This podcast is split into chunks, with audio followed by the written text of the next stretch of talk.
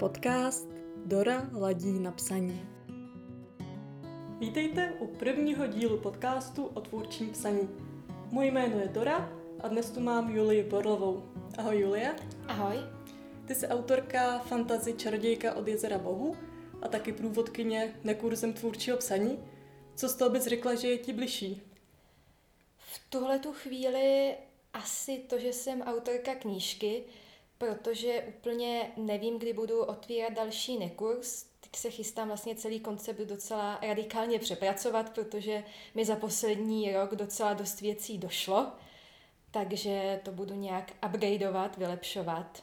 To jsem se zrovna chtěla zeptat, jestli vlastně tím, že jsi prošla i jako porodem, nějakým přerodem, tak jsou věci, které jsi vlastně učila a teď už si myslíš, že jsou, že jsou třeba trochu jinak.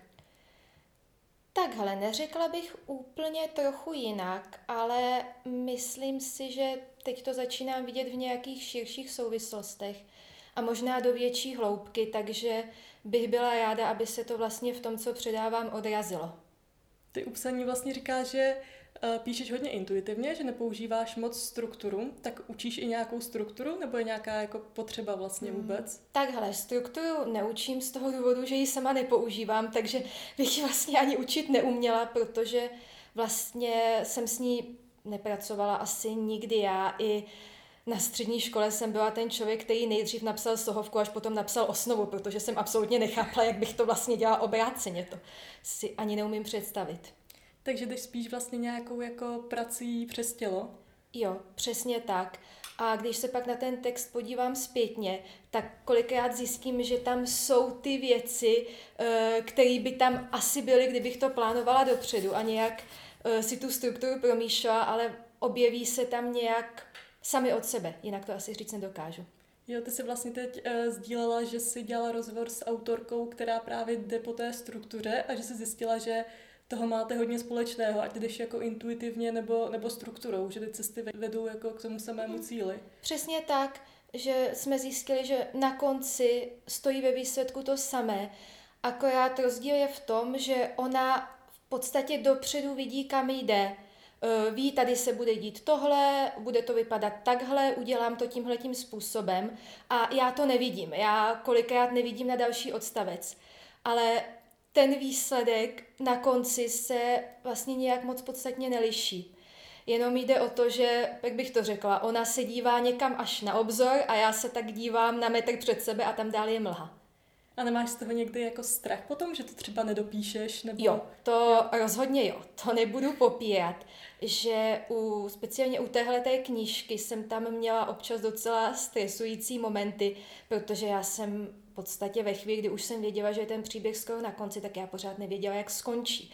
A nevěděla jsem to možná tak do posledního dne, kdy jsem ten závěr psala a to, ono je to na jednu stranu hrozně krásný a na druhou stranu je to hrozně strašidelný. A já to dělám proto, že to krásný tam u mě převažuje nad tím strašidelným, ale tím netvrdím, že tam to strašidelný není, protože samozřejmě člověka napadnou věci jako Ježíš Maria, já tady teďka už mám uh, nějakých, dejme tomu 300 stran textu nebo 350 a uh, teď nebudu vědět, jak to zakončit, celý to poletí do koše a to je přece jako něco, co se člověku asi úplně nelíbí, když si to představí. Takže za mě tohle to vyžaduje obrovskou důvěru na kterou my nejsme úplně cvičený, stavěný a pustit se do toho, je to svým způsobem adrenalin a to se mi na tom asi líbí. Hmm. Jo, to jako my jsme obecně asi zvyklí jako společnost hodně plánovat a je taková jako zvláštní představa, že něco jako naplánovat úplně jako nejde, nebo že něco nemám rozvržený, jako kdy budu psát, jak dlouho to bude trvat, jak to budu psát, že vlastně nic jako nevím. Já třeba ten pocit, že vůbec nic nevím, jsem měla asi jenom jako v těhotenství, kdy zase máme nějaký jako termín, kdy asi prostě uh, se to dítě narodí a že vůbec jako uh, vlastně nejde nic plánovat, tak jako jak to bude. Taky úplně jako odevzdání je to vlastně tomu životu. Jo, já bych řekla, že v tomhle tom je to obrovský trénink. Mě to na jednu stranu mě to hodně naučilo, na druhou stranu mi to ukázalo, že si mám ještě hodně co učit. A mě tam vlastně u toho ještě, u těch kurzů obecně mi přišlo, že se nejsem jistá vlastně, co je, co je třeba cílem uh, tvýho kurzu, protože často nabízí lidi, že cílem je napsat knihu, vydat knihu a já chápu, že to je něco, s čím ty lidi do toho kurzu jako jdou, že tohle si přejou.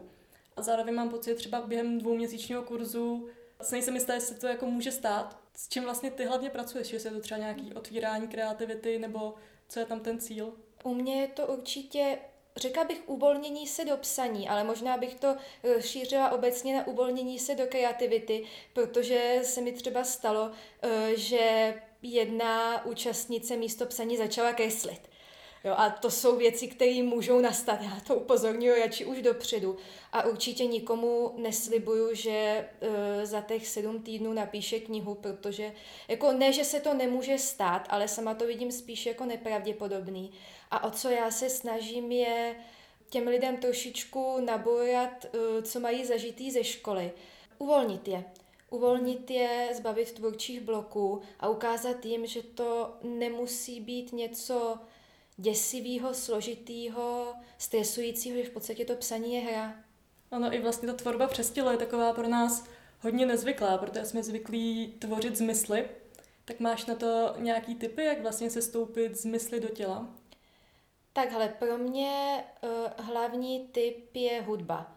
Já kam bez, bez muziky bych asi nenapsala v životě nic, takže já vlastně vždycky jako ne úplně vždycky, ale když třeba píšu doma, nejdu ven, tak předtím většinou tančím nebo aspoň poslouchám muziku a to mi, to mi právě pomáhá vypnout ten mozek a dostat se do nějakých jiných sfér, nebo jak bych to nazvala, ale trošičku do jiného stavu vědomí. Nedokážu ani říct, od, odkud mi chodí ty nápady, ale nějak se to objeví a pak už se to děje a pak už jde jenom o to prostě si sednout a hodit to na papír a prostě ten text se tak nějak stane. A máš nějakou konkrétní hudbu, kterou k tomu posloucháš? A to nemůže být jakákoliv hudba uh, na tohleto? Může to být, za mě to může být úplně cokoliv, co člověku sedí. Já jsem vystřídala tolik různých věcí, že už ani netroufám říct, že bych měla nějaký preference. Tuhle tu poslední knížku jsem začínala na francouzském šansonu, Potom jsem tam měla občas nějakou hudbu inspirovanou keltskými motivy, nějaký irský zpěvačky, e, měla jsem tam i nějaký instrumentálky, měla jsem tam písničky z Fantoma opery nebo z Bídníku, měla jsem tam dokonce vítězný pochod z Aidy Giuseppe Verdiho, takže to bylo opravdu hodně, hodně různorodý. E, myslím, že jde o to, co sedí tomu konkrétnímu člověku jako pokud má někdo rád techno, ať si k tomu poslouchá techno, což jako by nebyl úplně můj případ, ale myslím si, že tady se opravdu nekladou žádný meze, žádný hranice. A já to jako vím, že třeba hodně lidí u hudby píše, ale já jsem u toho měla problém, že když se ta hudba odendala, tak ta scéna, nebo to, co jsem zrovna psala, tak nemělo takovou náladu, jak jsem si myslela, že ta hudba to hodně jako podpořila, no tam vytvářela něco, co tam pak jako nebylo, když jsem to odendala. Takhle já to mám jak kdy, ale je fakt, že spíš poslouchám před psaním. Z toho důvodu, že když píšu, tak u toho můžu mít jenom instrumentálky. Nebo něco, co je v jazyce, kterýmu nerozumím. Když dejme tomu ta zpěvačka zpívá irsky, tak to klidně může být upsaní, protože tam vůbec netuším, o co jde. A když je to třeba francouzština, angličtina, tak mě potom se to bije můj text s tím textem písničky. Mhm. Ale zase vím, že někdo to tak nemá. To je možná spíš nějaký můj osobní problém. Ty si vlastně, my jsme se spolu bavili naposled tak před rokem. Ty si vlastně říkala, že čarodějku si zkoušela psát přes osnovu a to ti nešlo. Pak ti přišly nějaký první jako kapitoly, když si začala tančit přes tanec. A jdeš i přes ten tanec jo, jo, cestou? rozhodně. To je asi jedna z nejzásadnějších vůbec věcí, nejdůležitější pro moji tvorbu. Tam se to stalo tak, že já pamatuju, jsem byla nějak v půlce října na balkoně a právě jsem si tam pouštěla ty francouzské šansony, tančila jsem tam na ně a najednou se mi tam ukázal obraz jezera, a na tom bylo vtipný, že vlastně já jsem předtím vůbec netušila, že v té knížce bude nějaký jezero. Tam, když jsem to vymýšlela přes osnovu, tak tam vůbec žádný jezero být nemělo. A ty už se teďka směješ, protože si knížku četla a říkáš si, jako, jak to mohlo být bez jezera, protože to jezero je tam vlastně naprosto zásadní, ale přišlo ke mně až tímhle tím způsobem opravdu vlastně na začátku. A pak jsem si rovnou usedla a napsala jsem první kapitolu. Říkala, hm, tohle vypadá jako, že už jako nějak dává smysl, utla jsem to a pak Vlastně já v tu chvíli jsem tomu ani neříkala první kapitola. Na tom papíře není napsáno první kapitola, tam prostě jenom začíná text. jsem v tu chvíli nevěděla, co z toho bude. Ale pak mi nějak zpětně došlo, že by to mohla být tahle knížka, že by to vlastně mohlo pokračovat. A když se mi podařilo po druhý navázat, tak už jsem v tom začala vidět nějaký smysl nebo nějakou metodu, která může fungovat. A pak už jsem začala systematicky fungovat tímhle tím způsobem, že jsem vždycky buď tančila před psaním, anebo jsem chodila ven. A pak posléze, když přišlo jaro, tak jsem i začala psát venku. Ale to na začátku úplně nešlo, protože některé ty scény jsem psala v zimě a úplně si umím představit v prosinci ve sněhu, jak bych psala někde v parku, to bych tam u toho asi zmrzla. Co ti funguje teď, když máš děti? Teď jako zase to chození? Nebo na jo, co jako určitě, určitě potřebuju ven. Hudba funguje pořád, oni hmm. jsou oba taky takový pařmeni, takže se pak kývou do rytmu, ale je fakt, že poměrně bojuju s tím, že vím, že už nemám takový to 100% eh, soustředí, na který jsem byla zvyklá předtím. A je to pro mě hrozně těžký se s tím zžít, protože jako kluci jsou fajné a oni si třeba zvládnou klidně i hrát poměrně dlouho sami s hrazdičkou, ale pořád je to takový, že člověk tak nějak periferně sleduje. A já jsem předtím byla zvyklá opravdu být na 100% s tím textem a vůbec nevnímat, co se děje kolem mě. A to vím, že teďka nejde a vím, že to ještě pár let nepůjde. A je poměrně náročné se na to zvyknout, ale myslím si, že to je prostě jenom nějaká otázka času. Mm. Se musím adaptovat na novou situaci. A máš jako denní dobu, která napíšeš, protože většinou psaní po nocích tohle to vyřeší ten problém dětí, koček a všech dalších narušitelů? Je právě v noci většinou ne. Z toho prostého důvodu, že já speciálně teď už bývám strašně unavená večer a mě už by to, mě už by to nefungovalo. Takže za mě nejlepší odpoledne nebo pozdní odpoledne, protože ráno bývám ospala, večer bývám ospala, takže se potřebuju trefit někam mezi to. Je to náročné no, najít ty ideální podmínky. Máš třeba i uh, roční období, kdy ti to jde líp psaní? No, to je dobrá otázka. Vlastně ani ne. Víceméně fungují všechny. Že kdysi jsem měla nějaký oblíbený, ale teďka už nemám ten pocit. Že u mě je to asi o tom se nějak na to roční období naladit a potom, když se mi to podaří, tak už je vlastně jedno, jestli je zima nebo léto. Hmm. Takhle, eh, na ten pobyt venku jsou určitě vhodnější nějaký teplý měsíce, ale zároveň zase já mám hrozně ráda sníh, takže to sníh je pro mě strašně inspirativní, takže určitě i zima takhle nemám ráda takový to upršený nějaký, kdy člověk neví, jestli je zima, podzim, jaro, to mě většinou dost deprimuje a pak to ze mě moc nevypadne. Já třeba mám, že eh, mám takový útlum vlastně na podzim a v zimě a většinou toho vždycky napíšu přes léto. Nevím teda, jak, jakou roli tam mělo to, že jsme měli nějaké jako uzávěrky ve škole potom v září, ale třeba na ten podzim fakt cítím, že jako nic prostě ze mě nevypadne, no. Jo, tak to je, to je zajímavé. Já zrovna u téhle knížky jsem to měla tak, že jsem začala v půlce října a skončila jsem na konci března, takže to vlastně vznikalo přes, přes podzim, přes zimu. Což mě samotnou to až zpětně překvapuje, ale fungovalo mi to dobře a možná mi to fungovalo právě proto, že byla taková opravdu hodně zimní zima ten rok. Že já jsem si strašně užívala ten sníh a proto tam mám asi i docela dost scén, které se odehrávají ve sněhu, protože to počasí si mu to vyloženě řeklo. A to byl vlastně ještě covid, jo? když jsi psala tu čarodějku, tak to bylo takový hodně specifický období, že jsme byli tak jako zavřený, nikam nešlo jít že to taky třeba byla taková jako situace, ve které mě nešlo nic moc vytvořit, že jsem měla pocit, jako by všechno stálo, jako celý svět stál a tohle to mi neproudilo. Tak je zajímavé, že vlastně tobě to naopak jako začalo proudit v této době. Já jsem to měla přesně naopak. Když odhlídnu od nějakých jiných potíží, tak já na ty roky 2020, 2021 vzpomínám strašně ráda. Vím, že mě teďka spousta lidí bude chtít uškrtit, ale pro mě to byly nejhezčí roky mého života. Jakkoliv to zní divně, zatím si fakt stojím. A je to z toho důvodu, že já předtím jsem žila strašně hekticky. Takže já jsem si nedokázala moc vytvořit prostor na to, abych vůbec zjistila, eh, kdo jsem, co chci, kam směřuju.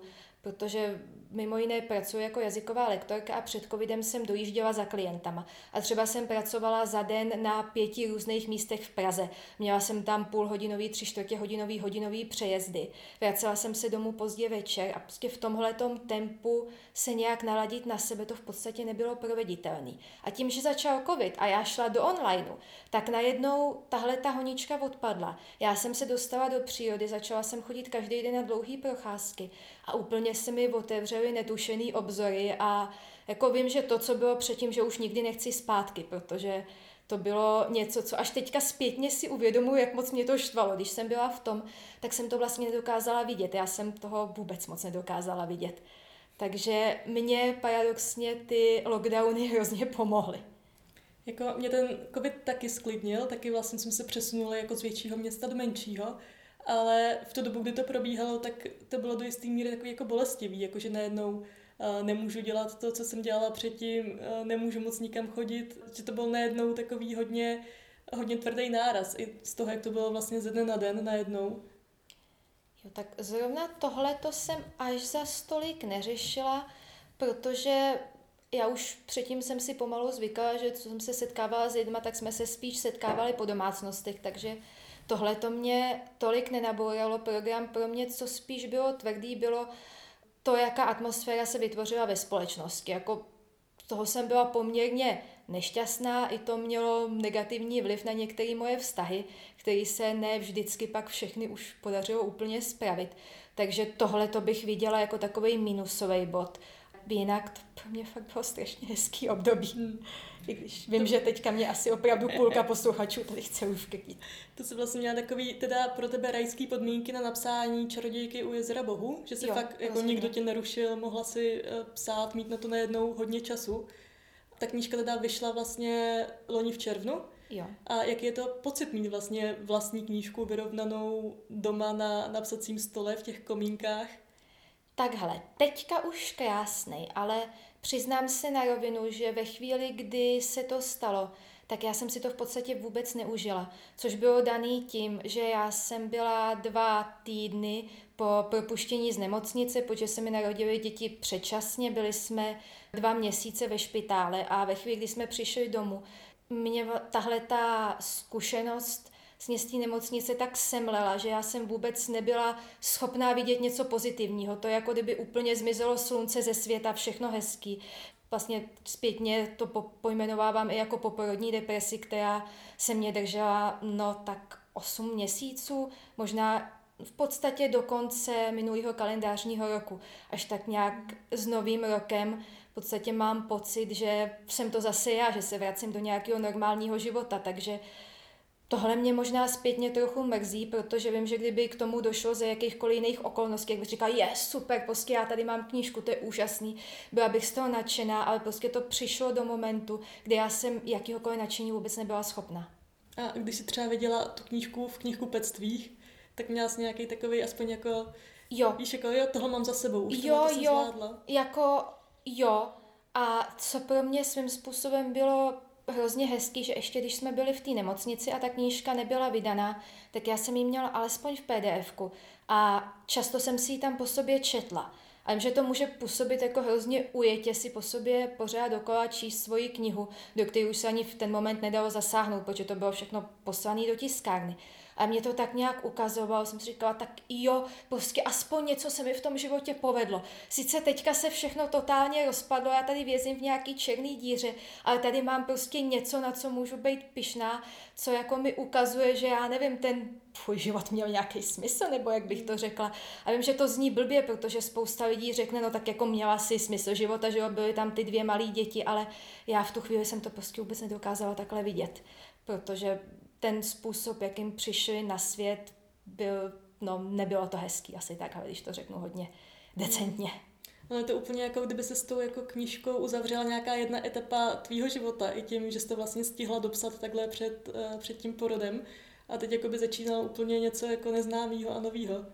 Jo, jo, to, to takhle beru a mám pocit, že jako kdyby ten zbytek roku 2020 byl taková mezihra, kdy jsem se nějak jako dávala dohromady a teďka už vlastně začíná nový období, no a s novou knížkou.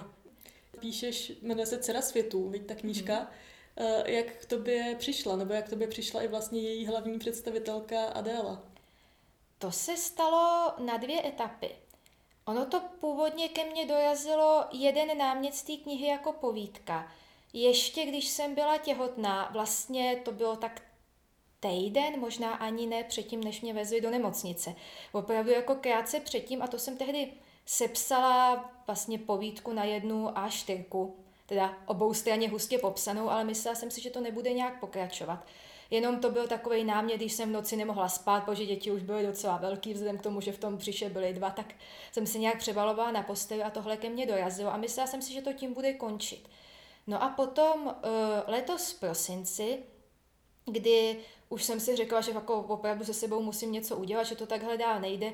E, začala jsem mít intenzivnější terapie, kdy jsme tak nějak jako rozkrývali s terapeutkou, co se vlastně kolem toho porodu stalo. No a potom jsem si došla na masáž. A to je přesně, ano, i proto mluvím o tvorbě přes tělo, protože mě to pomohlo se do toho těla zpátky vrátit vlastně v kombinaci s tou terapií, u který jsem si uvědomila, že jsem byla na svoje tělo vlastně strašně naštvaná. Říká jako, že mě prostě podrazilo, nedokázalo donosit moje děti, nedokázalo je porodit, nedokázalo je nakojit. Jo. To prostě bylo pro mě hrozně těžké se s tím tím vyrovnat, ale když jsem si to alespoň trošičku srovnala v hlavě a teďka jsem nechala někoho, aby to moje tělo nějak opečoval, tak úplně jako kdybych se vrátila zpátky do sebe. A teďka jsem tam ležela na tom stole a mně se vrátila tahle ta povídka z března a začalo se to rozvíjet dál. A teďka se do toho zamotaly ty všechny moje zkušenosti. A nějak z toho vzniknul takový koktejl. Já jsem říkala, ty, ale tohle je dobrý, to by mělo vzniknout. No a od té doby to tak nějak jako se pomalu, zatím velice decentně jde na svět a i mám pocit, že touhletou knížkou potřebuju uzavřít ten loňský rok a nastartovat to nový, že to je ten, nechci říct definitivní předěl, to zní asi blbě, ale je to nějaký další důležitý milník. Jo, mně se líbí, jak jako z mýho pohledu je to nějaký takový jako otevření tomu světu. I na tom vlastně Instagramu ty teď hodně, jako, hodně jedeš, hodně sdílíš, tak jak by tam k tomuhle prostě došlo. I možná jako tím, tou povídkou, jestli mají prostě i ty příběhy, tuhle tu kapacitu takhle jako otvírat. Jo, rozhodně. Že v tuhle tu chvíli už mám pocit, že mám zase co říct. Že to je jako, kdyby ze mě, já nevím, někdo sundal nějaký poklop. A mě zpětně jako docela děsí, jak to trvalo dlouho.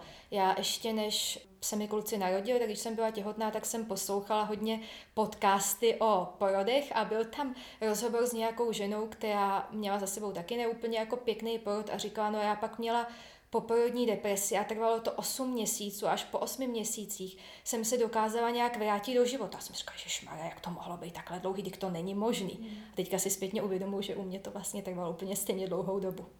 A když teď píšeš vlastně tu uh, druhou knihu, máš pocit, že je to v něčem lepší, než když jsi psala tu první, že už trošku víc víš, jak na to? Nebo to zase musíš jako hledat a zase si říkáš, tak jak to vlastně bude, povede se mi to dopsat, jak tam budou ty cesty? Toho příběhu? Je to jiný a řekla bych, že je to možná spíš těžší. V tom směru, že já jak jsem předtím vlastně neměla, ne jako měla jsem zkušenost s psaním knih, to jo, ale neměla jsem zkušenost s takovýmhle způsobem psaní knih, tak to pro mě bylo, pro mě bylo strašně snadné o tom nepřemýšlet. V tuhle tu chvíli, kdy už mám něco za sebou, tak vlastně si musím dávat o to víc pozor, aby do toho procesu až moc nevstupovala, až moc to nějak neškrtila. Takže skoro si myslím, že spíš je to náročnější. Ale zase jde o to si nějak v tom najít tu cestu a vím, že se mi to podaří. Taky je to všechno daný tím, že jako mně přijde, jako kdybych se znova učila chodit teďka. Bez strašně moc ohledech. Ty jsi vlastně v našem minulém rozhovoru eh, řekla, že ten jako, že je nejlepší nebrat to moc vážně, prostě to zkusit a nějak to dopadne. Tak možná čím víc to má člověk za sebou, tak je těžší do toho dát nějakou tu jako lehkost a nemít tam na sebe očekávání. Jo, jo, to je, to je přesně ono. Protože vím, že u těch prvních kapitol čarodějky já jsem vlastně neřešila, jestli z toho bude kniha, jestli to dokončím, jestli to vydám, bylo mi to tak nějak jedno a tím pádem to vlastně šlo strašně snadno. A v tuhle tu chvíli už mi tam občas jdou takové myšlenky, Ježíš Maria, za tohle mě lidi zabijou, jo, jestli to vyjde a pak se říkám, jako, jako co řešíš, ale je pro mě o něco těžší se od toho oprostit, protože právě už za sebou něco mám. A pořád kombinuješ psaní s malováním, jako u čarodějky?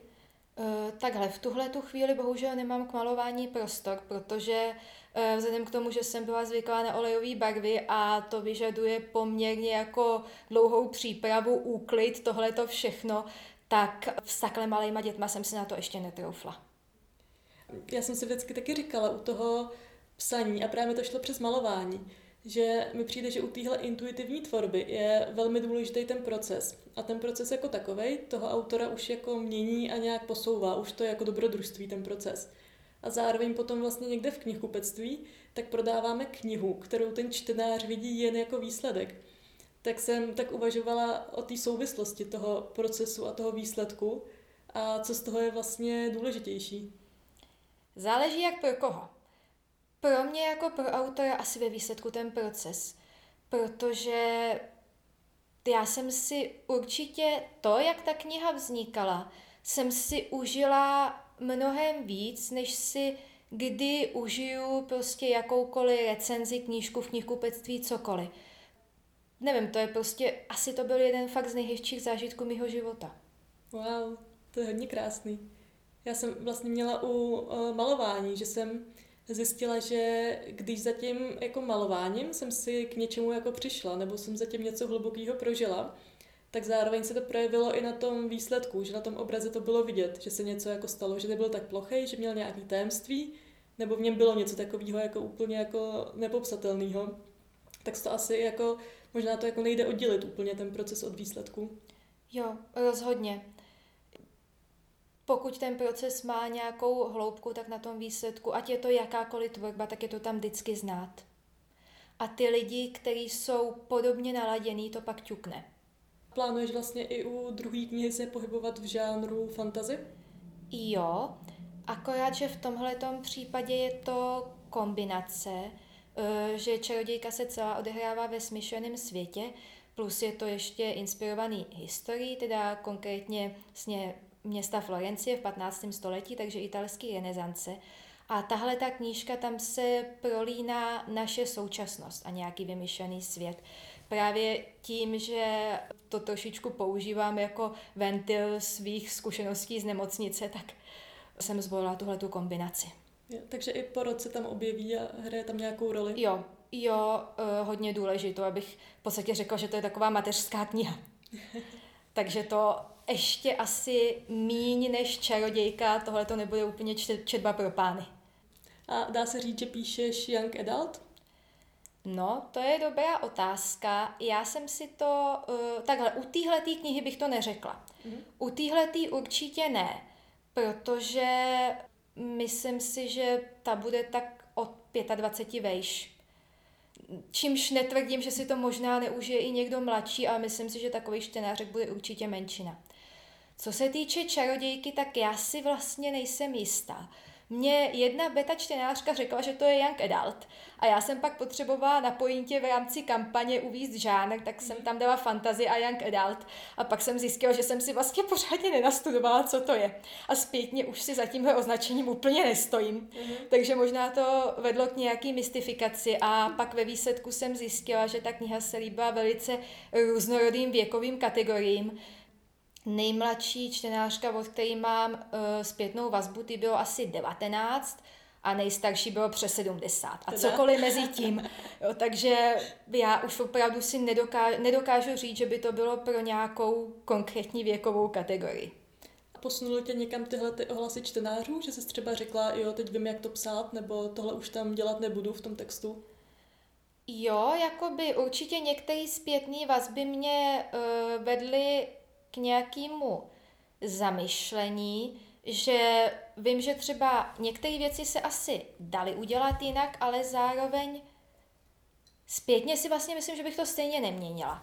Že budu tam mít to vědomí u té další knihy, že jako jo, dejme tomu, že asi jako hlavní výtku, co jsem měla, bylo, že některým lidem chyběly popisy, s kterými já jsem se moc nemazala, tak si říkám, že třeba si na to zkusím dát trošičku pozor u téhle knížky, ale asi to nebudu tlačit na sílu, buď tam budou, nebo tam nebudou a někomu to vadit bude, někomu to vadit nebude. To mi tam třeba vůbec nechybělo, ale možná je to i tím, že jsem zvyklá psát víc filmově, kde ty popisy mm-hmm. prostě nejsou, protože jak nakástuješ herce, tak ho jako nakástuješ a nemá smysl to moc, moc jako prožívat tohleto, no. Tak toho jsem si vlastně ani nevšimla, že tam nebyly popisy. Jasně, u mě, jako vím, že někdo to, uh, někoho to tam lehce rušilo a pak zase mám spoustu lidí, kterým to bylo úplně jedno, takže to je asi o, o vkusu toho konkrétního člověka. Mě tam vlastně u té ještě čarodějky přišlo matoucí, že nějaký lidi to přirovnávají k trilogii Světla nad močálem, což mi přijde taky, že jako o dost jiná kniha, že vlastně to je jenom jako fantazy. Nebo jaký jsi z toho měla pocit ty? Uh, takhle, mě to velice zalichotilo, protože já tuhle tu trilogii miluju, takže to, když jsem slyšela tohleto přirovnání, tak jsem měla strašnou radost. Mě by tam možná ne úplně k prvnímu dílu, ale řekla bych, že jsou tam některé motivy podobné uh, s tím druhým dílem, s tmou pod srdcem. A teďka nemyslím zpracování, ale řekla bych, že některé věci ve vývoji postav. Vlastně tohle je knížka, která je strašně moc moje krevní skupina, že já jsem ji četla dvakrát, asi ji budu číst i po třetí kolikrát jsem si u toho říkala, tak jako konečně někdo napíše knížku pro mě a nemusím to dělat já. To byl výborný pocit. Eh, máš někdy třeba zkušenost s něčím, že by si napsala příběh, který potom napsal podobně i někdo jiný s takovým tím stahováním eh, příběhu různými autory naraz? No, asi ne úplně celýho, ale občas se mi to stane u nějakého u nějakého motivu. Když uh, jsem se tě zeptala, jestli přijdeš jako prvního z podcastu, tak uh, ty jsi mi taky řekla, že chystáš podcast, že taky mě tam potom chceš jako hosta. A to bylo taky takový, že jsme měli vlastně stejný nápad ve stejnou chvíli. Tak jak potom vnímáš nějaký třeba jako ženský srovnávání, který pak se často přehoupne buď do nějaký jako, buď podle mě podpory, anebo jako konkurence. Takhle, je to určitě něco, s čím do jisté míry bojuju protože ono, ono to k tomu strašně svádí. Právě občas, když v nějaký jiný knížce vidím podobný motiv, jako mám sama, tak říkám, jo, a tenhle ten člověk to zpracoval takhle a nespracoval to třeba líp a jednou jsem měla takovej právě skoro strach, říká, a tohle je tak strašně podobný. By mě třeba někdo, že jsem to obsala, a pak naštěstí jsem se uklidnila tím, že jsem si uvědomila, že ty knihy vyšly v podobnou dobu, takže tam bylo jasný, že to vlastně nebylo technicky možné, abych to udělala. Což bylo moje nejlepší alibi, jaký jsem mohla mít.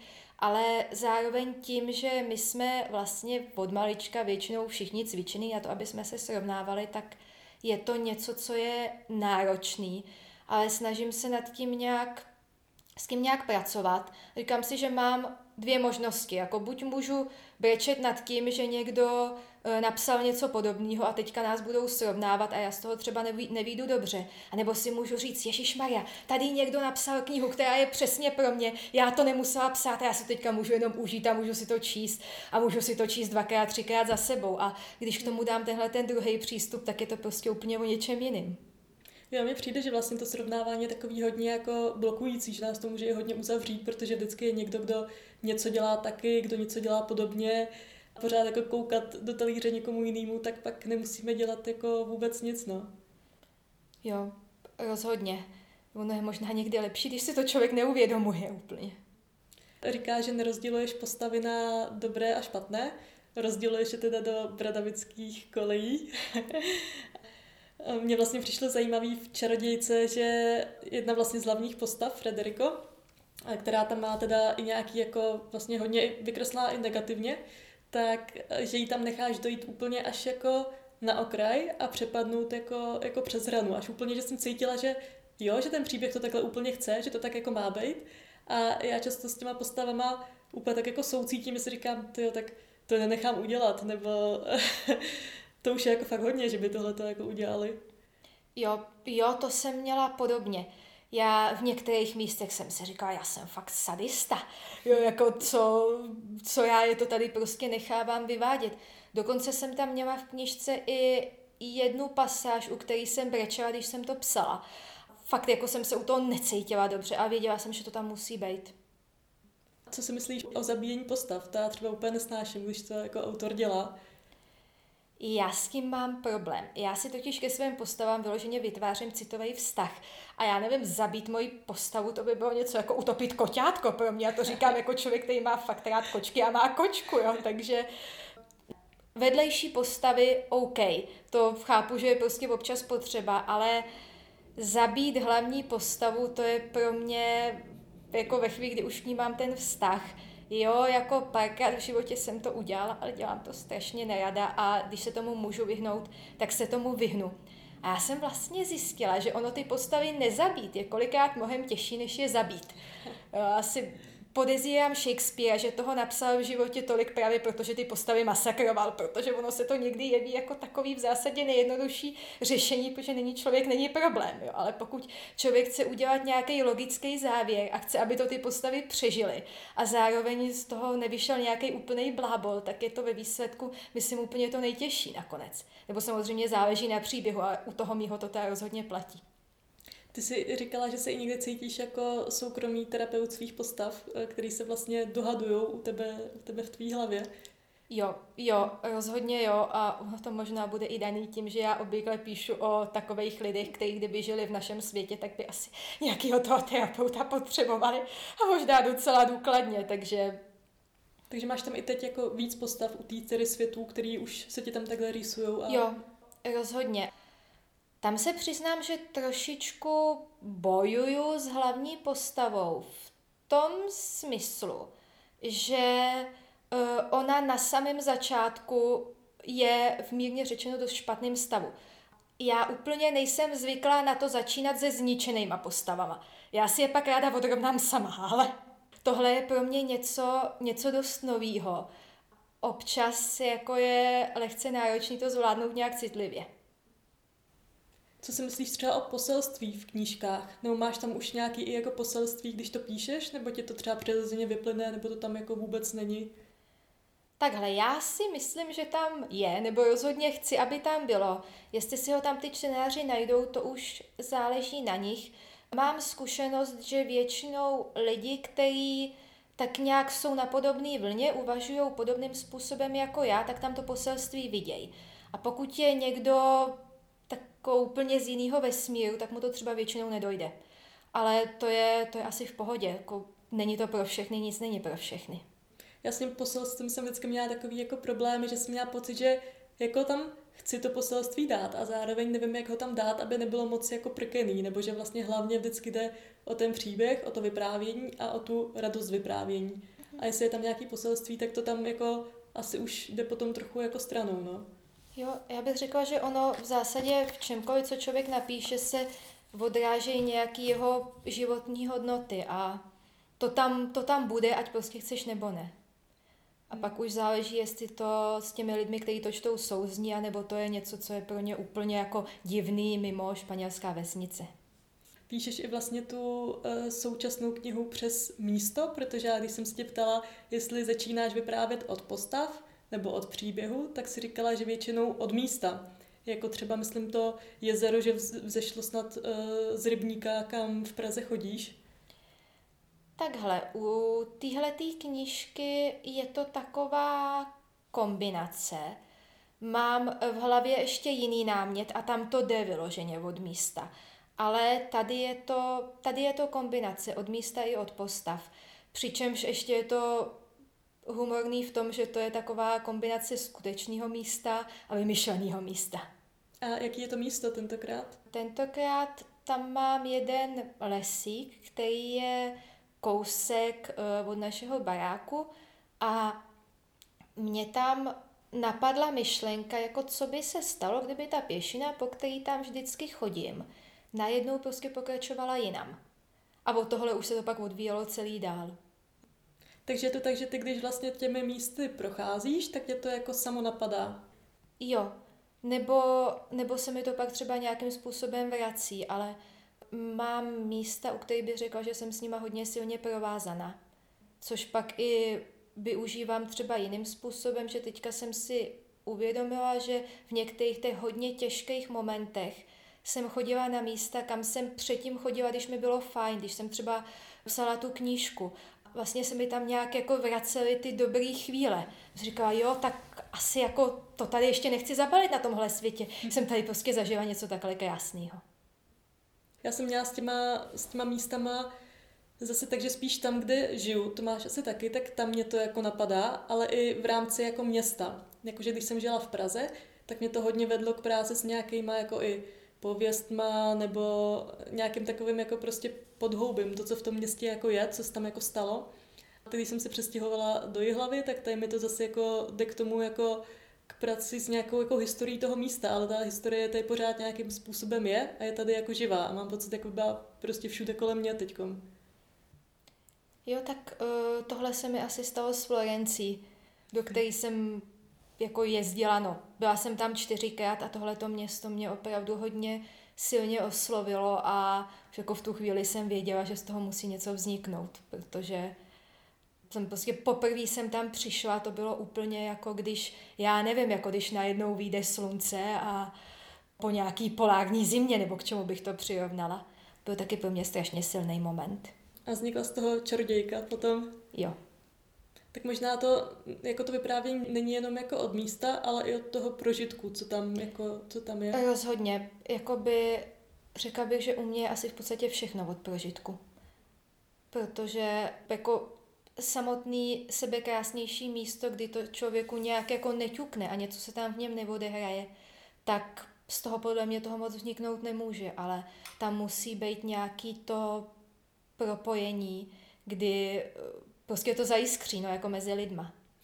Já jsem měla třeba po porodu, když jsem začala chodit s kočárkem, tak jsem tady chodila kolem řeky a měla jsem tam pocit, jako by ta řeka mi vyprávěla ten příběh, protože já jsem měla jako nějaký ze slovanské mytologie a teď tam měli tu, tu Vltavu, která ta se tak ještě v té době nemenovala a dělili ji tam na živý a mrtvý břeh. A já jsem si říkala, že kdybych teď byla jako u té Vltavy, tak teď jako jsem na té straně té řeky, kde bych byla na mrtvém břehu. A byl to takový hodně jako silný obraz, ale jako nic z toho pak v tom příběhu nebylo. Ale ten pocit, že chodím jako kolem té řeky s tím kočárkem a ta řeka mi nějak takhle jako vypráví ten příběh, tak to bylo takový jako hluboký propojení, co jsem tam měla. No jasně, ono to kolikrát eh, v člověku něco otevře, ale to ještě neznamená, že se to tam potom, potom ocitne.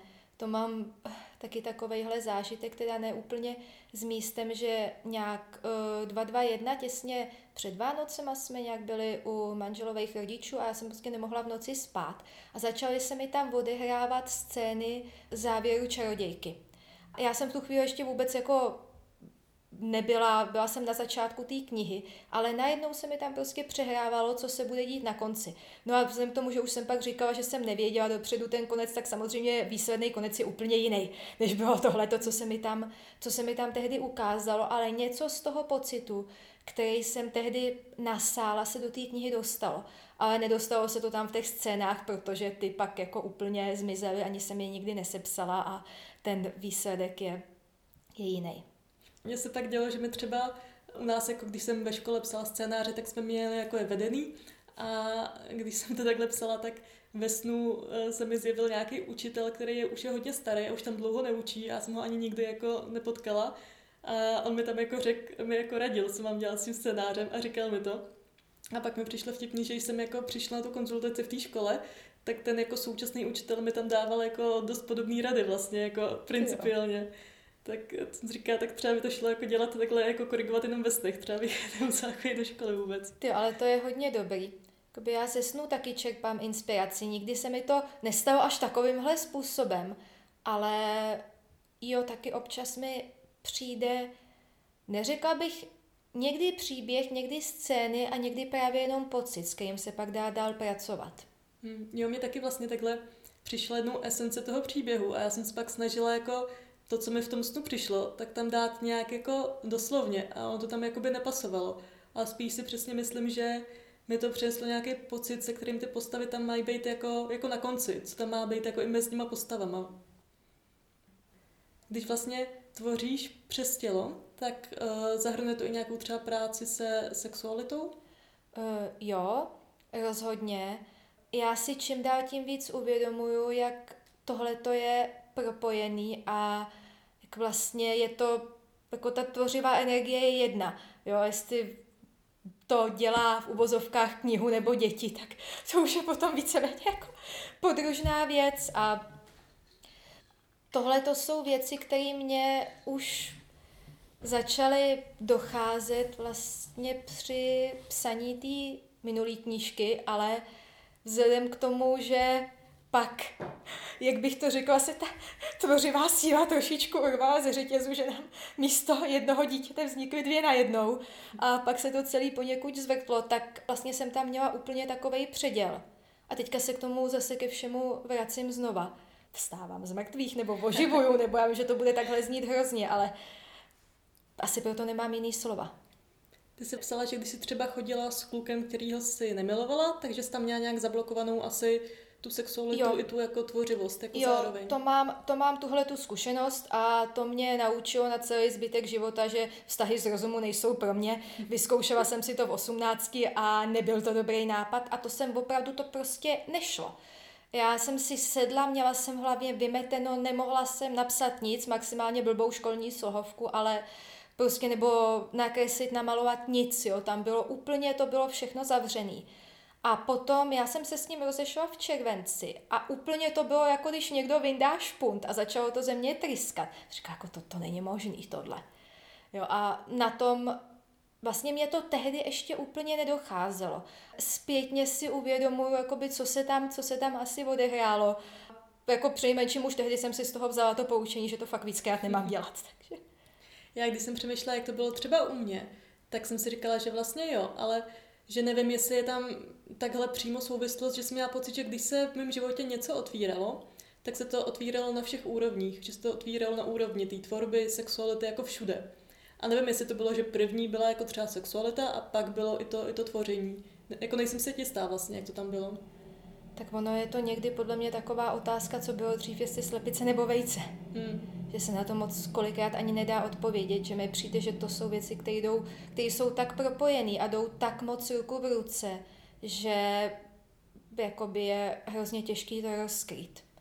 Protože je to pořád pro mě je to vlastně jedna, jedna síla, která se projevuje různýma způsobama.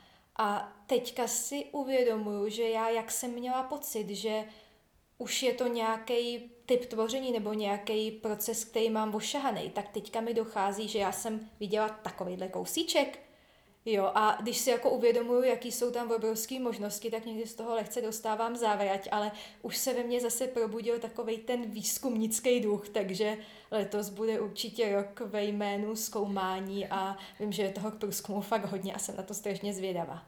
A myslíš, že takhle přes tu práci, jako s nějakou tou svojí tvůrčí silou a energií, ty něco vytvářet pořád, protože já se nejsem jistá, jestli příběhy fakt takhle jako pořád přicházejí, nebo jestli jsou jako období třeba rok, dva útlumu, kdy nic jako nepřijde.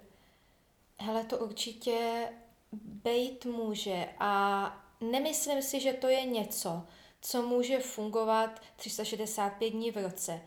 Už z toho důvodu, že pořád, jako je to životní síla a životní síla má nějaký cykly. Jo, máš v přírodě, že jo, je jaro, léto, podzim, zima. Ta příroda ti nějakou dobu spí, pak se probouzí, plodí, zase spí a tohle to podle mě funguje stejným způsobem. My nemůžeme jet jako fretky pořád takhle, takhle, takhle, nebo takhle, takhle, takhle. Je to spíš taková sinusoida, ještě jako notabene, pokud jsme ženy, tak máme svůj cyklus, což je jako další věc, která na to má vliv, takže jako je asi potřeba to přijmout, že jsou, jsou nějaký období, někdy až období smrti. Hmm. Což jako zní drsně, ale v tuhle tu chvíli ho mám teda, doufám, že už za sebou. No. A souvisí to třeba i s kultivací nějaký jako životní radosti a z toho jako s prací s tím, že člověk má jako energii do těch věcí, že má jako chuť do těch věcí. Jo, jo, rozhodně. Což uh, u mě, se to, u mě se to projevuje strašně moc a vím, že ve chvíli, kdy na tohle zapomenu, tak mě to vždycky strašně klepne přes prsty. Mně se líbilo, když ty se vlastně v souvislosti s tou intuitivní tvorbou napsala, že nutit se vlastně s nějakou jako rutinou do psaní, ve stylu napiš každý den tři stránky u svého pracovního stolu a začni s tím v pět odpoledne, je podobný jako budeme se milovat každý druhý den od 19.30 a po každé vystřídáme přesně tři polohy ve stanoveném pořadí, tak je z toho cítit nějaká jako uh, asi jako stro, strojovost a ztráta té vášně, která jako jo. je tam důležitá. Jo, přesně tak, jako Netvrdím, že to tak musí platit pro každýho, ale já vím, že já tímhle tím způsobem bych prostě nebyla schopná udělat něco kvalitního. Jako tímhle tím stylem napíšu třeba diplomku, no ale tak takhle já jsem nestudovala umělecký obor, takže tam se u diplomek nevyžadovala nějaká literární kvalita. Skoro bych řekla, že literární nekvalita byl spíš plus než mínus. takže jako nějakou takovouhle akademickou práci člověk tímhle tím způsobem stvořit může, to určitě jo, ale umělecký text, který by měl mít nějakou kvalitu, nějakou hloubku, nějakou šťávu, to si za sebe vůbec neumím představit. To my jsme vlastně řešili v našem minulém rozhovoru, že já, jak jsem studovala uměleckou školu, tak ten umělecký text tam zároveň byl akademickým textem a byly tam na něj nějaké jako podmínky, jak to třeba má trochu jako vypadat. Že mi to trochu jako vzalo, no, tu radost z toho, z té svobody té tvorby. Jo, což to si umím představit a to je asi důvod, proč jsem nešla takovýhle obor studovat. Že jsem jako podvědomě tušila, že bych s tím narážela. A i z tohohle důvodu, když jsem si na magistru měla vybírat, jestli jít studovat uh, literární směr nebo lingvistický, tak já jsem šla na lingvistický, protože jsem věděla, že na tom literárním by zase bylo víc teorie literatury. A já jsem si říkala, to, to jako už není dobrý, mě by z toho začalo hrabat.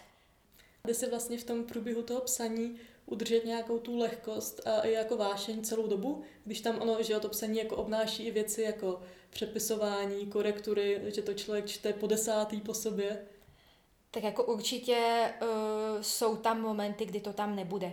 Já si myslím, že pokud, je, pokud to tak je u nadpoloviční většiny toho procesu, tak se dá říct, že to je úspěch a že to je super. Jo, vždycky každý má nějaký momenty, kdy, kdy to drhne, kdy to tak jako úplně nejede, tak úplně to necejtí. Mě s čím jsem bojovala asi nejvíc bylo právě to přepisování než jsem se do toho dostala, protože já píšu rukou a potom, když jsem to měla uh, dávat tu knížku do počítače, tak jako první třetina to byl vyloženě boj, protože já ještě možná, kdybych se naučila psát všema deseti, tak by to šlo líp, ale přišlo mi to hrozně pomalý a vlastně nezáživný a pak už jsem si k tomu taky jako našla nějakou cestu, ale vím, že ze začátku, tady řeknu na rovinu, že to jsem si opravdu neužívala ale zároveň vím, že to samotné psaní rukou mi předtím dalo tolik, že se mi i tak, jako myslím, vyplatilo tohleto přetrpět asi nebude úplně dobrý slovo, jako přetrpěla jsem ten začátek, pak už jsem si v tom taky jako našla nějakou radost, ale jakože ty pozitiva určitě vyvážely ty negativa, takhle. Ráda píšeš jako na různých místech, že u psacího stolu většinou moc nepíšeš, ale v křesle, kdykoliv, jako, kdykoliv jinde. Jo, já jako v zásadě, kde se to doma, kde se to dá a nejradši, když je počasí, tak venku. To je asi pro mě úplně tak hmm. jako nejoptimálnější místo. Jo, tak to psaní ruku je v tom jako velká svoboda, no. Jo, přesně tak. Já si jako neumím úplně představit, jak bych s notebookem vylezla na strom. Asi bych se o ten notebook docela bála vzhledem k tomu, v jakých většinou sedím pozicích. Akorát já jsem musela popsat hrozně moc stránek takhle tou rukou. No, já mám uh, 80 a 4 papíru. A to si myslím, že mám, jsem člověk docela s drobným písmem.